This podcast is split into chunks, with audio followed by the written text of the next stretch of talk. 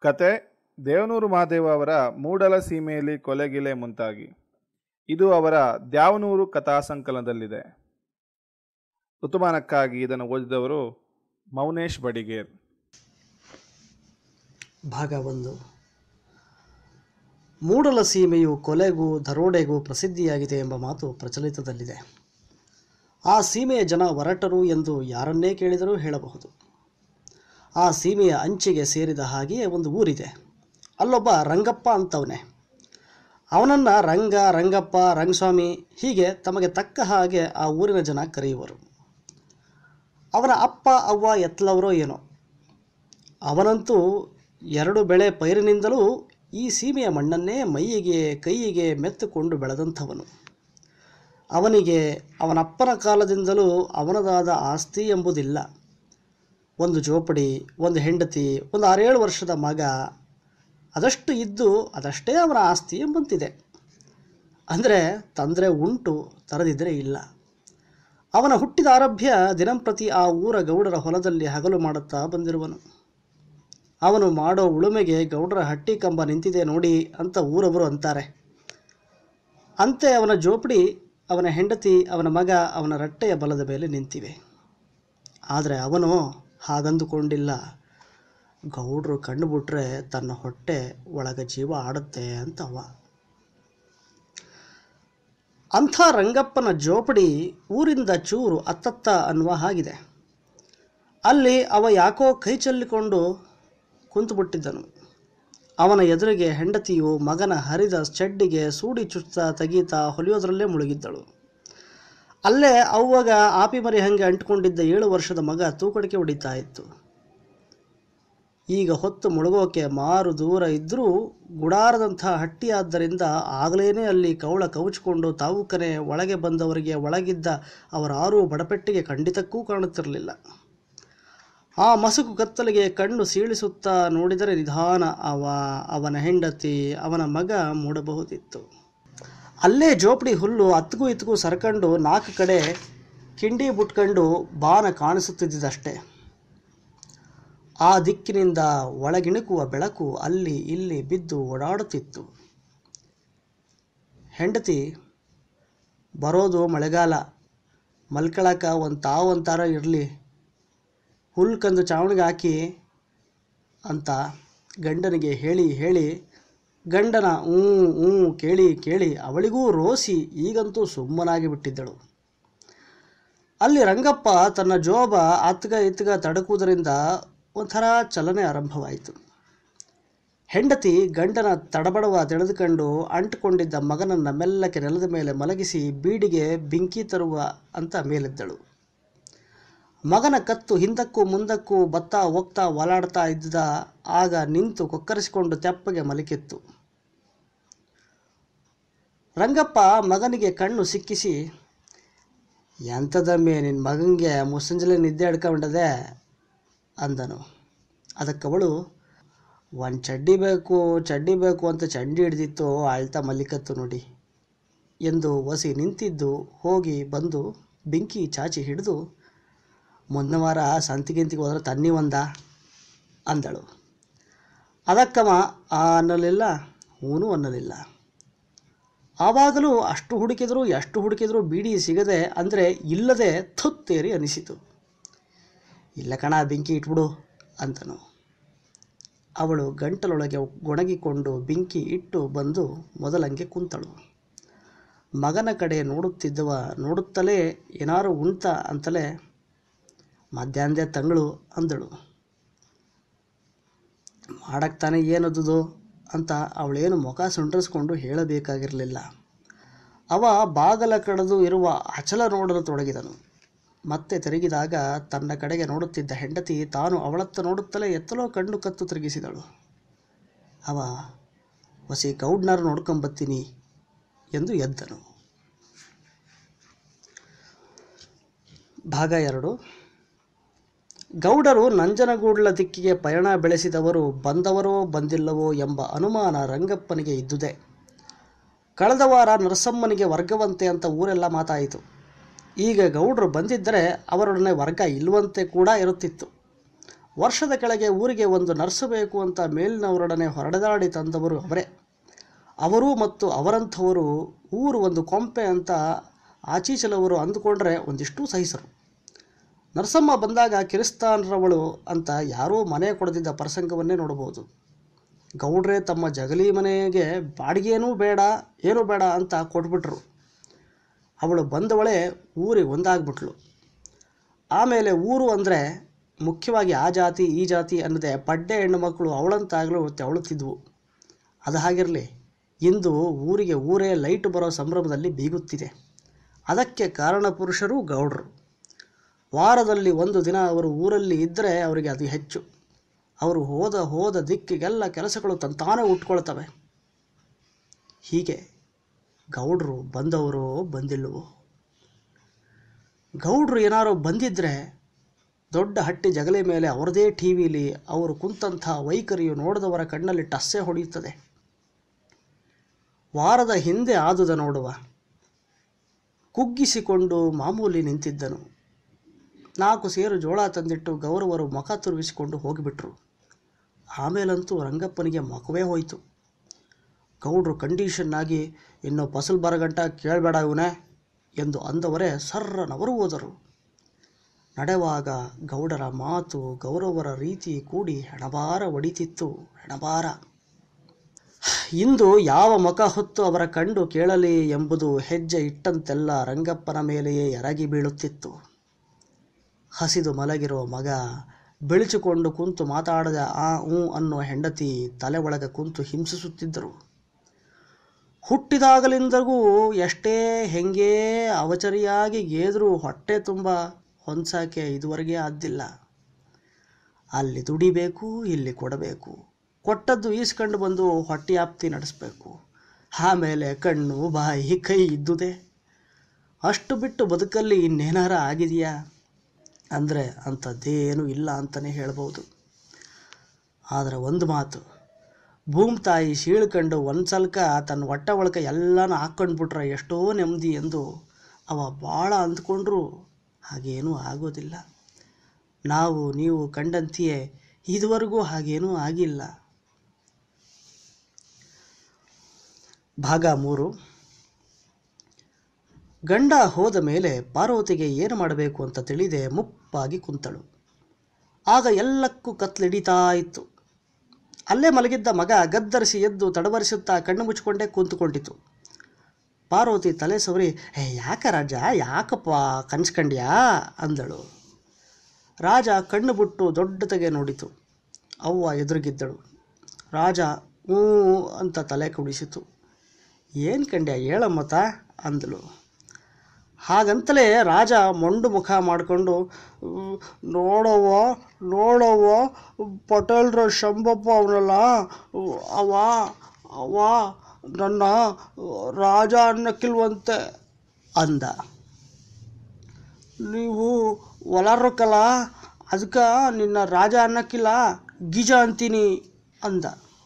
ಎಂದು ಅವ್ವನ್ನೇ ನೋಡುತ್ತಾ ಅವ್ವ ಏನು ಹೇಳಬಹುದು ಅಂತೇನೋ ಅದರ ಕಣ್ಣು ಅಗಲಿಸಿಕೊಂಡಿತ್ತು. ಪಾರ್ವತಿ ಅವನ ಗಲ್ಲ ಅದ್ಮುತ್ತ ನೀ ಜಾಣಕಪ್ಪ ಅವ್ರ ಸಿಂಕತೆಲ್ಲ ಹೋಗ್ಬೇಡ ಅಂದು ಇನ್ನೆಂಥದೂ ಹೇಳಕ್ಕೆ ತಿಳಿದೇನೆ ಅವನ ಬೆನ್ನ ಸವರುತ್ತ ಕುಂತಳು. ರಾಜ ಅವ್ವನ ಹತ್ತಿರಕ್ಕೆ ಮತ್ತೂ ತವದು ಅವಳ ಕಿವಿ ಹತ್ತಿರಕ್ಕೆ ಬಾಯಿ ತಂದು ಬಾಯಲ್ಲಿ ಒಂದು ಮಾತು ಹೇಳ್ತೀನಿ ಅಂತು. ಪಾರ್ವತಿಗೆ ಅವನ ವರಸೆಗೆ ನಗು ಬಂತು. ಅದೇನು ಹೇಳಪ್ಪ ಮತ್ತ? ಅಂದಳು. ಅದೇ ನಮ್ಮ ನಮ್ಮ ಹೊಸ ಮೇಷ್ಟ್ರು ನೋಡಿದ್ದಿ? ಹ್ಞೂ ಅವರು ಅವರು ಅವರು ನಮ್ಮ ಜಾತಿನಂತೆ. ಅದು ನನಗೂ ಗೊತ್ತಪ್ಪು. ನಿಂಗೆ ಗೊತ್ತು ನಿಂಗೂ ಗೊತ್ತಾ? ಎಂದು ಬೆರಗಾಗಿ ದಿಕ್ಕು ಕಾಣದೆ ನಿಲ್ಲಿಸಿ, ಆಮೇಲೆ ಆಮೇಲೆ ಎಂದು ಶುರು ಮಾಡಿದನು. ಅವಳು ಏನು ಆಮೇಲೆ ಅಂತಲೇ ಅವ, ಅದೇ, ಅವರು ಅವರು ಹ್ಞೂ ಅವರು ದೊಡ್ಡ ಮೇಸ್ತ್ರ ಹತ್ತಿಲಿ ಹ್ಞೂ ಹ್ಞೂ ಅವ್ರ ಗಳಾಸ್ಲೆ ಎಂದು ಎಳೆದಾಗ ಅವಳು ಹೂಕೊಳ್ಳಲಿಲ್ಲ. ಅದೇನು ಕಟ್ಕಟ್ನೆ ಹೇಳಪ್ಪೋ, ಅಂದಳು. ಅಂತಲೇ ಅವ ತಟಪಟನೆ ಅದೇ ಅವರು ಗಳಾಸ್ ಅವ್ರ ಗಳಾಸ್ಲೇ ನೀರು ಕುಡಿತಾರೆ, ಆಮೇಲೆ ಆಮೇಲೆ ಅವ್ರ ಜಗಲಿ ಮೇಕೂ ಒಯ್ತಾರೆ ಎಂದು ಅವ್ವನ ಮುಖದಲ್ಲಿ ಏನಾಗಬಹುದು ಅಂತ ನೋಡೋ ರೀತಿಗೆ ತುಟಿ ಅರಳಿಸಿ ಅದೂ ನಂಗೆ ಗೊತ್ತು, ಅಂದಳು. ಅವಳು ಹಾಗಂತ ಅಂದಾಗಲಂತೂ ರಾಜನಿಗೆ ಇನ್ನೇನು ಅಳುವನೇ ತವಕ್ಕನೆ ಬಂದಂಗಾಯಿತು. ತೂ ಹೋಗ ನಿಂಗೆಲ್ಲನೂ ಗೊತ್ತು ಎಂದು ಅವ್ವನಿಗೆ ನೇತಾಕಿಕೊಂಡು ಜಗ್ಗಲು ತೊಡಗಿತು. ಇನ್ನೇನಾರ ಹೊಟ್ಟ ಹಸಿತದ ಅಂತ ಅವ ಚಂಡಿ ಹಿಡಿದ್ರೆ ಏನಪ್ಪ ಗತಿ ಶಿವನ? ಅಂತ ಪಾರ್ವತಿ ಅವನ ಮೊದ್ದಿಸುತ್ತಾ, ಇಲ್ಲ ಇಲ್ಲ, ಇಲ್ಲಲ್ಲ, ನೀ ಅಂತಲ ಗೊತ್ತಾಯ್ತು, ಗೊತ್ತು, ನಂಗೆ ಗೊತ್ತಾಯ್ತು ಕಣ ಹ್ಞೂ ನೀನು ಅಂತಲ ನಂಗೆ ಗೊತ್ತಾಯ್ತು, ನೀ ಜಾಣಕನಂತೆ ಮೋಕಪ್ಪ ಅಂದಳು. ಭಾಗ ನಾಲ್ಕು. ತಿರುಗಿದರೆ ಮೇಷ್ಟ್ರಹಟ್ಟಿ ಸಿಗುತ್ತೆ ಅಂತಿರೋ ಅಷ್ಟರಲ್ಲಿ ರಂಗಪ್ಪನಿಗೆ ಐ ಸಾ ಐ ಸಾ ಐ ಸಾ ಕೇಳಿಸಿತು. ಇದೇನಪ್ಪ ಎಂದು ಹತ್ತು ಮಾರು ಮುಂದೆ ಬಂದು ನೋಡುತ್ತಲೇ ಎಂಟತ್ತಾಳು ಮೇಷ್ಟ್ರ ಮನೆ ಮುಂದಲ ಗುಳಿತವಕ್ಕೆ ಲೈಟ್ ಕಂಬ ಎಳೀತಿದ್ರು. ಒಬ್ಬ ಅಲ್ಲಿಂದಲೇ ಕೈ ಬಿಸಿ, ಏ, ಬಾರೋ ಬಾರೋ, ರಂಗ! ಅಂತ ಉಸಿರು ಹಿಡ್ಕೊಂಡು ಕೂಗಿದ. ಊರೊಟ್ಟಿನ ಕೆಲಸ ಎಷ್ಟಾದರೂ ಅಂದ್ಕೊಂಡ ರಂಗಪ್ಪ ಕಂಬ ಇಳಿತಿದ್ದಲ್ಲಿಗೆ ಕಾಲೆಳೆದು ಬಂದಾಗ ಒಬ್ಬ ಬಯ್ಯವಸಿ ಹೆಗಲು ಕೊಡೋ? ಅಂತಲೇ ರಂಗಪ್ಪ ಹೆಗಲು ಕೊಟ್ಟು ನಿಂತನು. ಒಂದೊಂದೇ ಹೆಜ್ಜೆ ಅಂತ ಎಳೆದು ಐಸ ಐಸ ಅಂದು ಕುಳಿ ತಲುಪಿಸೋ ಹೊತ್ತಿಗಂತೂ ಎಲ್ಲರಿಗೂ ಬೆವ್, ಬೆವರು ಕಿತ್ತೋಯ್ತು. ಎಲ್ಲರೂ ಕೈ ಚೆಲ್ಕೊಂಡು ಕೆಳಕು ಮೇಲಕ್ಕೂ ಉಸಿರು ಬಿಡುತ್ತಾ ನಿಂತ್ಕೊಂಡ್ರು. ಎದುರ ಶಾಸ್ತ್ರಿ ಮೇಷ್ಟ್ರ ಮನೆ ಇತ್ತು. ರಂಗಪ್ಪನಿಗೆ ಹೆಚ್ಚು ಕಮ್ಮಿ ಮೊನ್ನೆಯಿಂದಲೂ ಹೊಟ್ಟೆಗೆ ಏನೂ ಕಾಣದ್ದಕ್ಕೇನೋ ಮೈ, ಕೈ ಸ್ವಾಧೀನ ತಪ್ಪಿದಂಗಾಯಿತು. ನೀರು ನೀರು ಅನ್ನಿಸಿ ಅತ್ತ ನೋಡಿದಾಗ ಮೇಷ್ಟ್ರು ಕುಂತಿದ್ದರು. ಅವರ ದಿಕ್ಕಾನೇ ಮುಖ ಹಾಕ್ಕೊಂಡು ಹೊಸ ಮೇಷ್ಟ್ರೂ ಕುಂತಿದ್ದರು ಅವರ ಕೈಲಿನ ಉರಿಯೋ ಸಿಗರೇಟು ಒಗ್ಸೆ ಆಡಾಡಿಸ್ತಾ ಇತ್ತು. ಅವರ ತಲೆ ಬಾಚಿಕೊಂಡು ನೇರ ಕಟ್ಟಿರಲಿಲ್ಲ. ಕೆಳಕು ಮೇಕು ಬಿಳಿ ಬಟ್ಟೆನೇ ಹಾಕ್ಕೊಂಡಿದ್ದರಿಂದ ಅವರು ಒಂಥರ ಒಳ ಹೊಡಿತಿದ್ರು ವಯಸ್ಸೇನು ಮದುವೆಗಿದೆ ಆದಂತಿಲ್ಲ. ಅವರ ನೋಡ್ಕೋತ ರಂಗಪ್ಪ ಹತ್ತಿರ ಆದನು. ಏನಯ್ಯ ರಂಗಯ್ಯ ಹೇಗಿದ್ದಿ ಎಂದು ಶಾಸ್ತ್ರಿ ಮೇಷ್ಟ್ರು ಮಾತಾಡಿಸಿದರು. ಅದಕ್ಕೆ ಅವ ಹಿಂಗೆವನೇ ಬುದ್ಧಿ? ಅಂದು ಬಸಿ ಕುಡಿಯಕ್ಕೆ ನೀರು ಬೇಕಿತ್ತಳೆ ಅಂದ. ಅವರು ಏರಿಸಿದ ದನಿಲೆ, ಏ ನೋಡ, ಶಾರ್ದೋ, ಸ್ವಲ್ಪ ನೀರಿನಂತೆ, ರಂಗನಿಗಂತೆ ಕುಡಿಯಕ್ಕಂತೆ ಅಂತಂತ ಮಾತ ಹಿಡಿದು ಹಿಡಿದು ಆಡಿದರು. ಆ ಕ್ಷಣವೇ ತಿರುಗಿ ಹೊಸ ಮೇಷ್ಟ್ರ ಕಡೆ ಕಣ್ಣಿಟ್ಟು, ನೋಡಿ ಇವರೇ ನಮ್ಮ ರಂಗಪ್ಪ ಅಂತಂದರೆ ವ್ಯವಸಾಯದಲ್ಲಿ ನಿಸ್ಸೀಮ, ಅಂದರೆ ನಿಸ್ಸೀಮ ಎಂದು ಮತ್ತೆ ರಂಗಪ್ಪನ ಕಡೆ ತಿರುಗಿ, ಮತ್ತೇನಯ್ಯ ರಂಗಯ್ಯ, ಈ ಸಲ ಮಳೆ ಬಳೆ ಹೇಗನ್ಸುತ್ತೆ? ಅಂದರು. ಅದಕ್ಕವ, ಹೆಂಗೆ ಹೇಳೋಕ್ಕಾಗತ್ತೆ ಹೇಳಿ ಬುದ್ಧಿ, ಎಲ್ಲ ಅವನಿಚ್ಛೆ ನೋಡಿ ಎಂದು ಮುಗಿಸಿ ತಡೆದು ಮತ್ತೆ ಹೋದ ಸಲ ಬಂತು ಅರ್ಧಕ್ಕರ್ಧ ಕೈಗತ್ತಲಳಿ. ಅಂಥದ್ರಲ್ಲಿ ಕಂಡವರ ಹೊಲ ನೆಚ್ಕೊಂಡು ಹೊಟ್ಟೆ ಹಿಡ್ಕೊಂಡ್ರು, ನಾವು ಎತ್ತಿಗೆ ಹೋಗ್ಬೇಕಳಿ ಎಂದು ಆಗ್ಲೇ ಯಾಕಾರೋ ಅಂದೆ ಅನಿಸಿ ಸುಮ್ಮನಾದನು. ಮಾತಿಲ್ಲದೆ ಕತ್ತಿಲ್ಲದೆ ಹೊಸಿವತ್ತು ಎಲ್ಲರೂ ಸುಮ್ಮನಿದ್ದರು. ಶಾಸ್ತ್ರಿ ಮೇಷ್ಟ್ರು ಉಗುಳು ನುಂಗಿ ಸರಾಗವಾಗಿ, ನೀ ಅನ್ನೋದು ಸರಿ ಅನ್ನು, ಸರಿ ಸರಿ ಸರಿ ಅನ್ನು ಎಂದು ರಂಗಪ್ಪ ಆಡಿದ ಮಾತಿಗೆ ಸಂಬಂಧ ಕೂಡಿಸಿದರು. ಅಷ್ಟೊತ್ತಿಗೆ ಚಂಬಲ್ಲಿ ನೀರಿಡ್ಕೊಂಡು ಶಾರದಾ ಬಂದು ನಿಂತಳು. ಎಷ್ಟೋ ಉದ್ದ ಬೆಳೆದು ಬಳಕುವ ಹಾಗೆ ನಿಂತಿದ್ದಳು. ಅವಳ ತುದಿಗಾಲಿಂದ ಹಿಡಿದು ಅವಳ ಮೈ ಕೈಯೆಲ್ಲ ಆಗತಾನೆ ಹೆಣ್ಣಾಗುತ್ತಿತ್ತು. ರಂಗಪ್ಪ ಕೈಯ ಬೊಗಸೆ ಮಾಡ್ಕೊಂಡು ದೂರ ಹೋಗಿ ಬಾಯಿಗೆ ಕೊಟ್ಟು ನಿಲ್ತಲೇ ಶಾರದಾ ನೀರು ಸುರುವುತ್ತಾ ಅವನ ತಲೆಯ, ಅವನ ತಲೆಯಾಡಿಸಿದ ಮೇಲೆ ನಿಲ್ಲಿಸಿ ಆಮೇಲೆ ತಲೆ ತಗ್ಗಿಸಿ ಅತ್ತಿಗೂ ನೋಡದೆ ಇತ್ತಿಗೂ ನೋಡದೆ ಸರಸರ ಒಳಗೆ ನಡೆದಳು. ನೀರು ಕುಡಿದ ಮೇಲೆ ರಂಗಪ್ಪರಿಗೆ ಎಷ್ಟೋ ನಿಂಬಳ ಆಯಿತು ಹತ್ತಿರಕ್ಕೆ ಬಂದು, ಶಾರದವನ ಮದುವೆ ಯಾವಾಗಲೇ? ಅಂದ. ಶಾಸ್ತ್ರಿ ಮೇಷ್ಟ್ರು ಕೂಡಿ ಬರಬೇಕು ನೋಡು ರಂಗಪ್ಪ ಅಂದು ಆ ಅಂದುಕೊಂಡು ಹೊಸ ಮೇಷ್ಟ್ರ ಜೊತೆಗೆ ಬಾಯಾಡಿಸಿದರು. ಅವರು ಈ ಊರಿಗೆ ವರ್ಗವಾಗಿ ಬಂದಾಗಲಿಂದ ಹಿಡಿದು ಅವರ ಮನೆ ಕಟ್ಟಿಕೊಂಡದ್ದು ಬಂತು. ಊರ ಹಬ್ಬ ಹರಿದಿನ ಮದುವೆ ಮುಂಜಿಯಿಂದ ಯಂತ್ರ ಗಿಂತ್ರಕ್ಕೆಲ್ಲ ಊರಿಗೆಲ್ಲ ತಾವೇ ತಾವು ಆದದ್ದು ಬಂತು. ಒಂದಿಷ್ಟು ಹೊಲ ಅಂತ ಮಾಡಿಕೊಂಡಿದ್ದು ಬಂತು. ಹಾಗೂ ಹೀಗೂ ಮಾಡಿ ಬಾವಿ ತೆಗೆಸಿದ್ದು ಬಂತು. ರಂಗಪ್ಪನಿಗೆ ಹೊತ್ತಾಯಿತು ಅನ್ನಿಸಿ, ನಾ ಬತ್ತಿನ ಹೊಸಿ ಗೌಡರಟ್ಟಿ ತನಕ ಅಂತಲೇ ಒಳ್ಳೇದಪ್ಪ, ಒಳ್ಳೇದು ಅಂದರು. ಭಾಗ ಇದು ಕೆ ಕೆ ಕೆ ಕೆ ಕೆ ಕೆ ಕೆ ಅಂತ ಊರಾಚೆ ಕೆರೆಕಟ್ಟೆ ಮೇಲೆ ಕುಂತು ಸಂಜೆ ಮಾಡುತ್ತಿದ್ದ ಶಿವರಾಮು ಮತ್ತವನ ಎಡಗೈ ಬಲಗೈಗಳು ನಗೋದ ಬಹಳ ಹೊತ್ತು ನಿಲ್ಲಿಸಲೇ ಇಲ್ಲ. ಶಿವರಾಮು ಮಟಮಟ ನೋಡುತ್ತಿದ್ದನು. ಒಬ್ಬರಂತೂ ಹೊಟ್ಟೆ ಹಿಡ್ಕಂಡೆ ಇನ್ನು ಕುಲುಕುಲು ಕುಲು ಅಂತಿದ್ದವನು, ಇನ್ನೂ ಕುಲುಕುಲು ಕುಲು ಅಂತಿದ್ದನು. ನಿನ್ನೆ ದಿನ ಒತ್ತು ಮುಳುಗೋ ಹೊತ್ತಲ್ಲಿ ಶಿವರಾಮು ಬಾವಿ ಕಲ್ಲಿನ ಮೇಲೆ ತನ್ನಷ್ಟಕ್ಕೆ ತಾನು ಬೀಡಿ ಸೇತ್ಕೋತ ಕುಂತಿದ್ದಂತೆ ನೀರಿಗೆ ಅಂತ ನರಸಮ್ಮ ಮತ್ತವಳ ಜೊತೆಗೇನೆ ಇರೋ ಕಡಸಿನ ಥರ ಇರೋ ಹೆಣ್ಣುವಿ ಬಂದ್ರಂತೆ.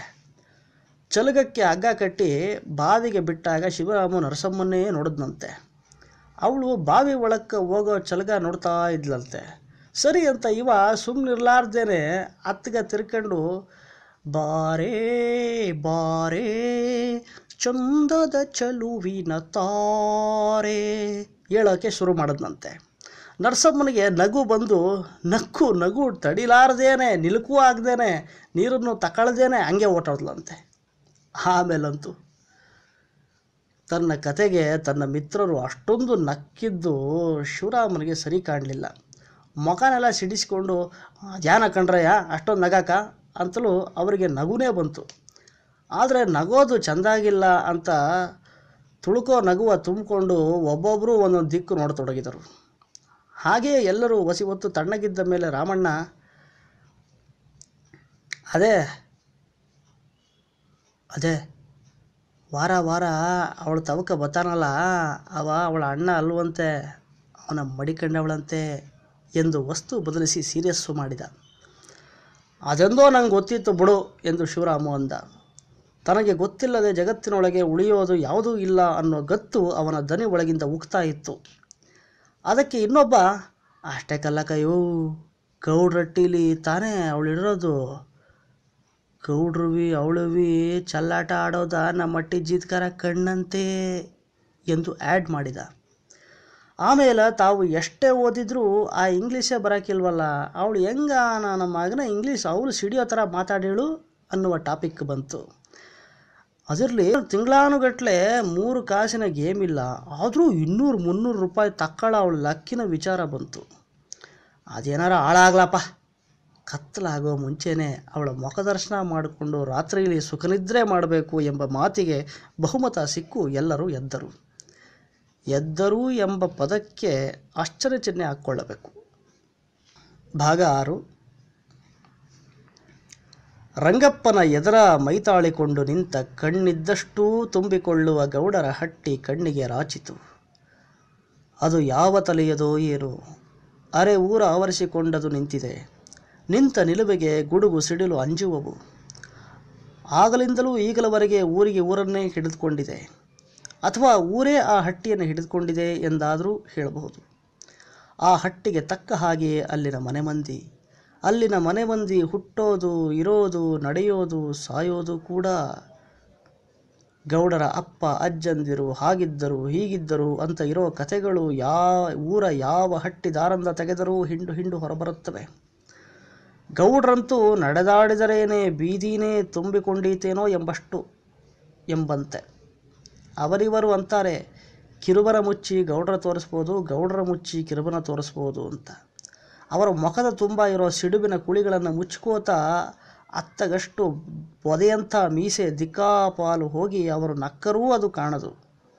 ಅದಿರಲಿ ಆಗ ಹೊತ್ತು ಬಿಟ್ಟೋದ ಬೆಳಕು ಭೂಮಿ ಮೇಲೆ ಆಡುತ್ತಿತ್ತು. ಜಗಲಿ ಮೇಲಿದ್ದ, ಜಗಲಿ ಮನೆಯಲ್ಲಿದ್ದ ನರಸಮ್ಮ ವಸ್ತಿಲ ಬಳಿ ಪುಸ್ತಕ ಹಿಡ್ಕೊಂಡು ಕುಂತಿದ್ದಳು. ಆಗಲೇ ತಲೆದಪ್ಪದ ಗಳಾಸು ದೀಪ ಹಚ್ಚಿದ್ದರು. ದೀಪದ ಬೆಳಕು ಅವಳ ಮುಖಕ್ಕೆ ಬಿದ್ದು ಸೂರ್ಯ ಒಂದು ಕಡೆ, ಚಂದ್ರ ಒಂದು ಕಡೆ ಒಳೆಯೋ ಥರನೇ ಇದ್ದಳು. ಅವಳು ತಲೆ ಎತ್ತಿದಾಗ ರಂಗಪ್ಪ ಕಣ್ಣಿಗೆ ಬಿದ್ದು, ಏನು ರಂಗಪ್ಪ, ಅಪರೂಪ? ಅಂದಳು. ಅವಳೇ ನಡು ಬಾಯಾಕಿ, ಯಾಕೆ ರಂಗಪ್ಪ, ಇಷ್ಟೊಂದು ಹಣ್ಣು ಹಿಡ್ದಿದ್ದಿ? ಅಂತಲೇ ಒಂದು ಹ್ಯಾಪ್ ನಗೆ ನಕ್ಕನು. ಹೊರಗಿನ ಸದ್ದು ಕೇಳಿಯೋ ಅಥವಾ ಲೋಕಾಭಿರಾಮವಾಗೋ ಗೌರಮ್ಮರು ಬಂದರು. ಅವರು ಹುಟ್ಟಿದ್ದ ಹೊಸ ಗರಿಗರಿ ಹಸಿರು ಸೀರೆ ಸುಮ್ಮನಿರದೆ ನಿಂತರು ಕುಂತರು ಸರಸರ ಮಾಡ್ತಾ ಇತ್ತು. ಮೊಳಕೈಯವರೆಗೂ ಬಳೆ ತೊಟ್ಟಿದ್ದ ಕೈ, ಕೈಯ ಆಡಿಸಿ ಅವರು ಇಲ್ಲೂ ಅಲ್ಲ ರಂಗ, ಬಂದೇ ಇಲ್ಲ ಬಂದೇ ಇಲ್ಲ, ಎಂದು ಬರ್ತಾರೋ ಏನಪ್ಪ? ಅಂದು ಅವರೇ ಏನು ಬಂದೆ ಅಂದರು. ಹಟ್ಟಿದಿಕ್ಕ ಹಂಗರ್ಥ ಏನಿಲ್ಲ ಅಳಿ, ಏನಾರ ಜೋಳ, ಗೀಳ ಅಂತ ಅವನು ಅಂದು ಮುಗಿಸೋಕೆ ಮೊದಲೇ, ಏ ಅದೊಳ್ಳೆ ಸರಿ ಇವನೇ ಎಲ್ಲಿಂದ ತಾನೇ ನಾವು ತರುವ? ನಾವೇ ಮಾನವಾಗಿ ಬದುಕೊಂಡು ಹೋಗೋದು ಕಷ್ಟ ಆಗದೆ ಇನ್ನಿಂದ ಬೇರೆ ಎಂದು ನಿಡಿದು ಉಸಿರು ಉಸಿರು ಬಿಟ್ಟು ಸುಮ್ಮನಾದರು.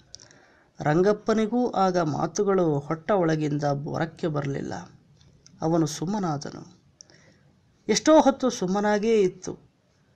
ಗೌರವಗೆ ನೆಪ್ಪು ತವಕ್ಕನೆ ಬಂದು ಏ ಇವನೇ, ಒಂದು ಸೌದೆ ಕೊಂಟದೆ, ಸೌದೆನೇ ಇಲ್ಲ ವಸಿ ಒಡ್ಕಡೋ? ಅಂದರು. ಜೀತ ಹೈದ ಕೊಳ್ಳಿ ಕೊಂಟು ತಂದು ಅದ ಅಂಗಳಕ್ಕೆ ಇಟ್ಟು ಒಳಕ್ಕೆ ಹೋತು. ರಂಗಪ್ಪ ಕೊಳ್ಳಿ ಹಿಡ್ಕೊಂಡು ಸೌದೆ ಕೊಂಟ ಹದಕ್ಕೆ ಮಲಗಿಸೋಕೆ ಭಾಳ ಹೊತ್ತು ಅತ್ತಿತ್ತ, ಅಲುಗಾಡಿಸ್ತಾ ಅಲುಗಾಡಿಸ್ತಾ ಆ ಕೊಂಟಂತೂ ಮಗಂದು ಗಂಟು ಗಂಟಾಗಿತ್ತು. ಗೌರವರು ನರಸಮ್ಮರು ಮಾತಿಗೆ ತೊಡಗಿದರು. ಅವರು ಏನೋ ಹೇಳೋದು ಅದಕ್ಕಿವರು ಏನೋ ಹೇಳೋದು ಆಗ್ತಿತ್ತು. ಗೌರವರು ಕೈಯ ಎತ್ತಿದರೆ, ಇಳಿಸಿದರೆ ಬಳೆ ಜಲ್ಲಂತ ಮಾತಿಗೆ ದನಿ ಕೊಡ್ತಾ ಇತ್ತು. ನರಸಮ್ಮ, ಹಳ್ಳಿನೇ ಹಳ್ಳಿನೇ ಒಂಥರ ಚೆನ್ನಾರಿ. ಎತ್ತ ಕಡೆ ನೋಡಿದ್ರು ಹಸಿರು ಹಸಿರಾಗಿರುತ್ತೆ ಕಾಳು, ಕಡ್ಡಿ ಅಂತ ಕೊಳ್ಳೋಕ್ಕಿಲ್ಲ. ಸಿಟಿಲಾದರೆ ಅಂತ ಏನೇನೋ ಹೇಳಿದ್ರು. ಗೌರವರು ಕೈಯಾಡಿಸಿಕೋತ ಅದಕ್ಕೇನೋ ಹೇಳಿದರು. ಅವರು ಹೇಳಿದ್ದು ಏನು ಎಂಬುದು ಬಳೆಸದ್ದೊಳಗೆ ಅಡಗಿ ಹೋಯಿತು. ಇತ್ತ ರಂಗಪ್ಪ ಅಂಗಳದಲ್ಲಿ ಕೊಳ್ಳಿ ಎತ್ತಿ ಇದ್ದ ಬದ್ದ ಬಲನೆಲ್ಲ ಬಿಟ್ಟು ಕೊಂಟಿಗೆ ಏಟು ಕೊಡೋಕೆ ತೊಡಗಿದ್ದನು. ಅದ್ಯಾಕೋ ಬತ್ತ ಬತ್ತ ಅವನ ಕಣ್ಣು ಮಂಜಾಗುತ್ತಿತ್ತು. ಕಣ್ಣು ಮಂಜಾದಂತೆಲ್ಲ ಒಂದೊಂದು ಒಂದೊಂದು ಸಲ ರಂಗಪ್ಪನಿಗೆ ಸರ್ಕಸ್ಸಲ್ಲಿ ಬಂದಂತೆ ಗೌಡರು, ಗೌರವರು, ನರಸಮ್ಮ, ಶಾಸ್ತ್ರಿ ಮೇಷ್ಟ್ರು, ಹೊಸ ಮೇಷ್ಟ್ರು ಎಲ್ಲ ಕೊಂಟಿನಲ್ಲಿಯೇ ಮೂಡುತ್ತಿದ್ದಂತೆ ಆಗುತ್ತಾ ಮೈ ತುಂಬ ಸುಸ್ತು ಹಿಡಿದು ಆಗಲೀಗ ನೆಲಕ್ಕೆ ಕೈಯೂರಿ ನಿಧಾನವಾಗಿ ಕೂತನು. ಬಾನಿಂದ ಕತ್ತಲು ಭೂಮಿಗೆ ತಾರಮಾರ ಧುಮುಕ್ತಾ ನೆಲ ಸೇರ್ತಾ ಇತ್ತು. ಅಷ್ಟೊತ್ತಿಗೆ ಶಿವರಾಮು ಮತ್ತು ಮಿತ್ರರಿಂದ ಸಿಳ್ಳು ಹಾಕ್ಕೊಂಡು ಹಾದು ಹೋಯಿತು. ಮಾತೊಳಗೆ ಬೆರೆತು ಹೋಗಿದ್ದ ಗೌರಮ್ಮ ನರಸಮ್ಮನವರಿಗೆ ಮಾತೇ ಸರ್ವಸ್ವ ಆಗಿತ್ತು. ತೌಕನೆ ತಿರುಗಿ ನೋಡಿದಾಗ ರಂಗಪ್ಪ ನೆಲಕ್ಕೆ ಊರಿದ್ದ ಕೈಯ ಊರಿಕೊಂಡೇ ಕುಂತಿದ್ದನು. ಇದ ಕಂಡ ಗೌರವರು ಅಲ್ಲಿಂದಲೇ, ಹೇ ಹೇ, ಯಾಕ? ಏನಾಯ್ತು ಇವನೇ? ಅಂದರು. ರಂಗಪ್ಪ ಮೆತ್ತಗಲ ದನಿಲಿ ಅದ್ಯಾಕೋ ಆಗಕ್ಕಿಲ್ಲಾಳಿ ಅಂದನು. ಅಷ್ಟು ಹೇಳೋಕೆ ತಾಯಿ ಹೊಟ್ಟ ಒಳಗಿಂದ ಇನ್ನೊಂದು ಸಲ ಜನ್ಮ ಕಂಡಂಗಾಯಿತು ಅವನಿಗೆ.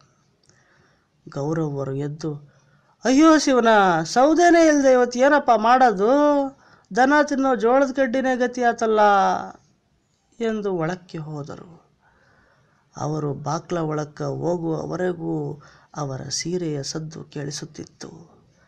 ಆಮೇಲೆ ಅಂಗಳ ತುಂಬ ಬಣಬಣ ರಂಗಪ್ಪ ನೆಲಕ್ಕೂರಿದ್ದ ಕೈಯ ಬಲದಿಂದ ಮೇಲಕ್ಕೆದ್ದನು. ಹೆಜ್ಜೆಯನ್ನು ಕಿತ್ತು ಕಿತ್ತು ಇಟ್ಟಂತೆಲ್ಲ ಅವನ ಮಗ, ಅವನ ಹೆಂಡತಿ, ಅವನ ಜೋಪಡಿ ಹತ್ತಿರ ಹತ್ತಿರ ಬಂತು. ಹತ್ತಿರ ಹತ್ತಿರ ಬಂತು.